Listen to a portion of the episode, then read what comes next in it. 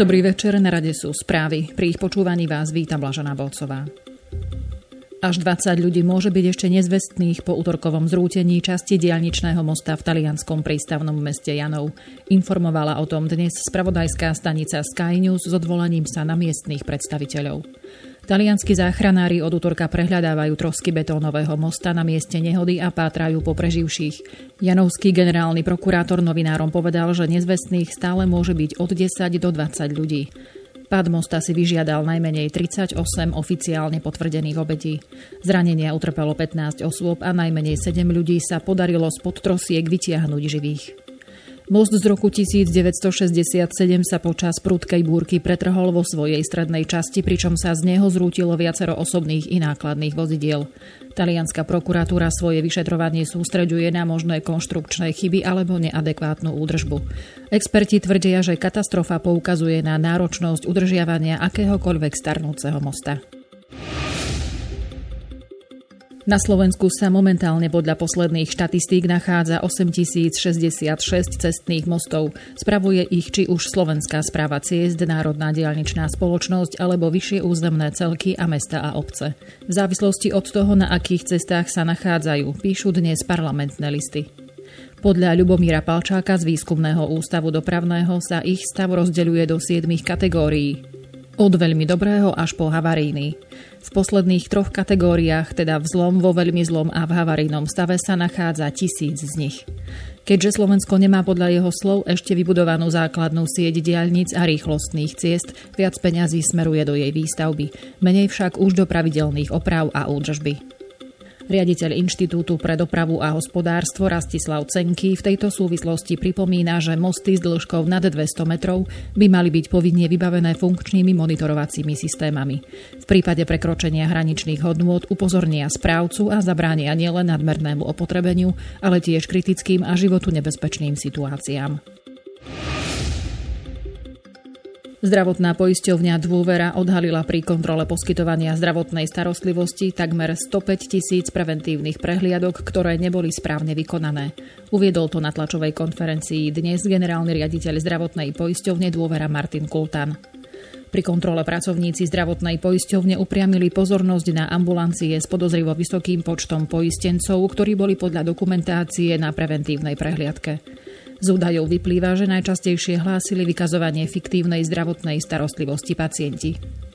Pochybenia odhalili aj pri súbežnej liečbe pacientov u viacerých špecialistov, kde došlo k podozreniu, že jeden zo špecialistov lieči fiktívne. Došlo aj k prípadom, kde bol pacient hospitalizovaný a zároveň v rovnakom čase ošetrený v ambulancii v inom meste.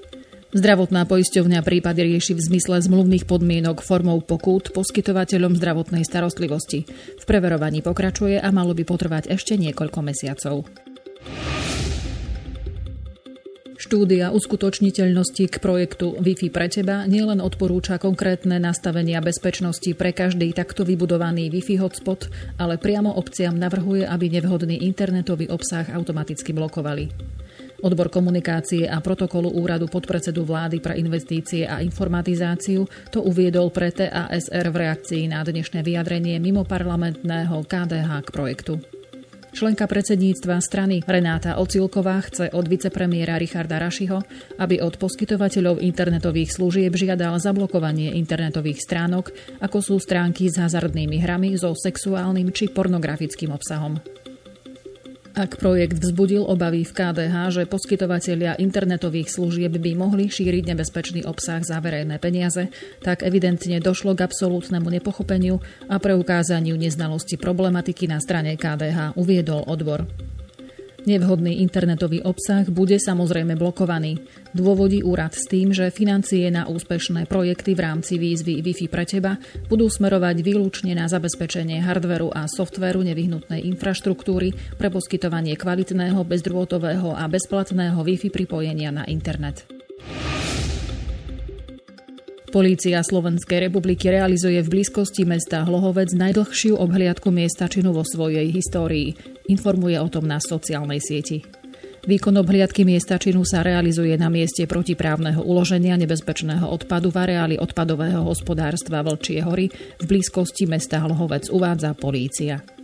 Vzhľadom na poveternostné podmienky a bezpečnostné rizika vyplývajúce z manipulácie s rôznymi nádobami obsahujúcimi nebezpečné tekuté odpady, vykonáva polícia túto činnosť v nočných hodinách a s použitím rôznych ochranných prostriedkov.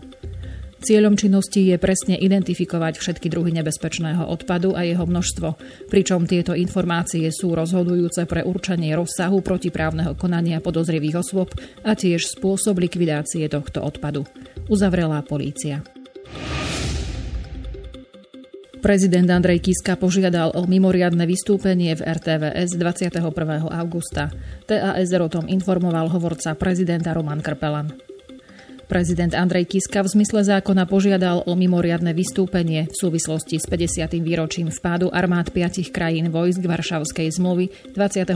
augusta 1968 do Československa a následnej okupácie našej krajiny. Ako ďalej uvádza Sita, v noci z 20. na 21. augusta 1968 vtrhli vojska Varšavskej zmluvy s výnimkou Rumunska do Československej socialistickej republiky. Jednotky Poľska, Maďarska, Bulharska a Nemeckej demokratickej republiky sa neskôr stiahli, no zväz sovietských socialistických republik rozmiestnil svoje vojská na území ČSSR. Sovietské vojská sa stiahli až v roku 1991. Mimovládna organizácia Transparency International Slovensko kritizuje predsedu Bansko-Bystrického samozprávneho kraja Jana Luntera za prvé číslo župných novín. Riaditeľ organizácie dokonca hovorí o kulte osobnosti a problém vidí aj v tom, že noviny spravuje agentúra Komplot, ktorá pomohla vyhrať Lunterovi voľby. Ako ďalej uvádzajú parlamentné listy, počas vedenia kraja Lunterovým predchodcom Marianom Kotlebom z ľudovej strany Naše Slovensko bol župný časopis Náš kraj často kritizovaný za to, že sa zmenil na stranícke noviny a ideologickú propagandu bez priestoru pre poslancov a občianské názory. Nakoniec Kotlebovi samotní župní poslanci vzali peniaze na vydávanie novín a ten ich odvtedy vydával s pozmeneným názvom Bystrický kraj. Teraz však nezisková organizácia Transparency International Slovensko vo svojom blogu píše, že Jan Lunter prechod na verejnoprávne župné noviny nezvládol. Zamestnanosť Rómov na Slovensku výrazne zaostáva za väčšinovou populáciou. Príčinou je podľa analytikov nízka kvalifikácia a zručnosti, slabé výsledky v školskom systéme, ale aj stále relatívne nízka podpora zamestnávania Rómov prostredníctvom nástrojov úradov práce. Vyplýva to z analýzy dát Atlasu rómskych komunít a individuálnych administratívnych údajov. Inštitút finančnej politiky pri rezorte financií je preto presvedčený, že je nevyhnutné, aby sa posilnili politiky podporujúce integráciu Rómov na Slovensku. Rómskym deťom sa v školskom systéme nedarí, odchádzajú z neho skoro a so zlými výsledkami. Vo výsledkoch celoslovenského testovania žiakov základných škôl v 5. a 9. ročníku dosahujú rómsky žiaci zhruba polovičnú úspešnosť oproti majorite a približne polovica z nich sa do 9. ročníka ani nedostane. Analýza ukázala aj to, že podpora zamestnávania Rómov je stále relatívne nízka alebo sú často účastníkmi neúčinných nástrojov. Medzinárodné organizácie v tejto súvislosti tiež odporúčajú Slovensku zlepšiť monitoring a analytické nástroje, ktoré zvýšia efektívnosť týchto politík. Správu priniesla TASR.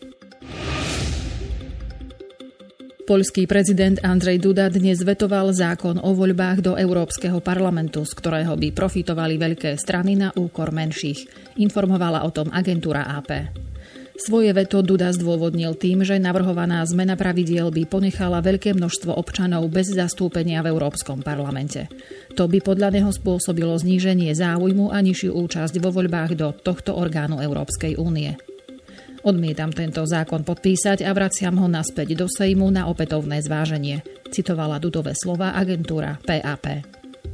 Súčasný poľský volebný zákon stanovuje pre voľby do Európskeho parlamentu 5-percentnú hranicu zvoliteľnosti, čo je aj v súlade s platnou európskou legislatívou. Na základe novely, ktorú sa Duda rozhodol vetovať, sa táto hranica mala pohybovať v rozmedzi 11 až 19 podľa prezidenta by z takejto zmeny prakticky profitovali len dve najväčšie poľské politické strany. Tie by si rozdelili kreslá v Európskom parlamente prislúchajúce Poľsku a do Európarlamentu by sa tak nedostali menšie subjekty. Obyvatelia Európskej únie majú do dnešného neskorého večera možnosť rozhodnúť o tom, či sa upustí od praxe posúvania hodinových ručičiek o jednu hodinu dopredu v období od marca do októbra so zámerom prispôsobiť sa zmene v ročných obdobiach. Informuje o tom agentúra DPA. V online hlasovaní, ktoré spustila Európska komisia 4. júla, sa respondentov pýtajú, či si prajú zrušenie letného času. V polovici hlasovania sa k danej problematike vyjadril viac než milión ľudí. Možnosť hlasovať sa skončí medzi 22. hodinou a polnocou stredoeurópskeho letného času v závislosti od krajiny a jej časového pásma. Kedy budú výsledky oznámené, však nie je známe. Napriek tomu, že nejde o právne záväzné referendum, výsledky hlasovania by mohli poslúžiť ako základ pre legislatívny krok potrebný na prevedenie zmien v zákonoch. V takomto prípade by konečnú reformu musel schváliť Európsky parlament a jednotlivé členské štáty EÚ. Viac ako 350 amerických novín zverejnilo dnes úvodníky, v ktorých vyjadrili nesúhlas s útokmi prezidenta Donalda Trumpa na slobodu tlače. Reagovali tak na iniciatívu denníka Boston Globe, vyzývajúceho na celoštátnu kampaň informovala agentúra DPA. Trump často označuje články, ktoré ho kritizujú za falošné správy a médiá označuje za nepriateľov ľudu. Denník New York Times napísal v úvodníku, že trvanie na tom, že pravdy, ktoré sa ti nepáčia, sú falošné správy, je nebezpečné pre životnú silu demokracie. Rovnako nebezpečné je podľa amerického denníka nazývať novinárov nepriateľmi ľudu. Niektoré úvodníky zdôrazňovali, že slobodná a nezávislá tlač je najlepšou obranou proti tyranii. Trump dnes po zverejnení úvodníkov neustúpil a kritizoval médiá na sociálnej sieti Twitter. Američanmi podporovaná arabská koalícia bojujúca v Jemene proti šítským rebelom opakovane uzatvárala tajné dohody s jemenskou odnožou Al-Kaidy. Riadom vedená koalícia napríklad platila militantom z Al-Kaidy, aby sa stiahli z jemenských miest alebo aby bojovali po jej boku. Tieto prevratné odhalenia zverejnil investigatívny tím agentúry AP 6. augusta. Píšu dnes britské listy CZ. Reportéri obvinili americkú vládu, že v Jemene v podstate stojí na rovnakej strane ako Al-Qaida. A tu napriek vyhláseniam Bieleho domu, že v blízkovýchodnom regióne bojuje proti Al-Qaide. Reportérka AP Maggie Michael hovorí, že aj keď USA a Spojené arabské emiráty toto obvinenie rezolútne odmietajú, existujú svetkovia, ktorí sa zúčastnili tajných rokovaní medzi zástupcami arabskej koalície a príslušníkmi Al-Kaidy. Teroristická organizácia Islamský štát sa prihlásila k zodpovednosti za včerajší samovražedný útok v šítskej štvrti afganskej metropoli Kábul, ktorý si vyžiadal najmenej 34 obetí. Informuje o tom agentúra AP. Správa bola dnes zverejnená tlačovou agentúrou AMAK napojenou na Islamský štát. Protirečivé informácie prichádzali medzi tým v súvislosti so včerajším atentátom o počte obetí. Jeho terčom sa stali účastníci vzdelávacieho kurzu, ktorí sa pripravovali na skúšky na vysoké školy. Väčšinu obetí tvorili deti vo veku od 16 do 18 rokov. Rozdielna bilancia podľa miestnych obyvateľov mohla nastať z toho dôvodu, že mnohé rodiny si zrejme tela svojich detí vzali domov. Afgánske ministerstvo zdravotníctva predtým argumentovalo tým, že nemocnice boli v čase krátko po útoku preťažené. A to už bola posledná informácia. Dnes sme čerpali z portálov Britské listy CZ, ČT24, hlavné správy, parlamentné listy, Pravda, teraz a web noviny. Do počutia.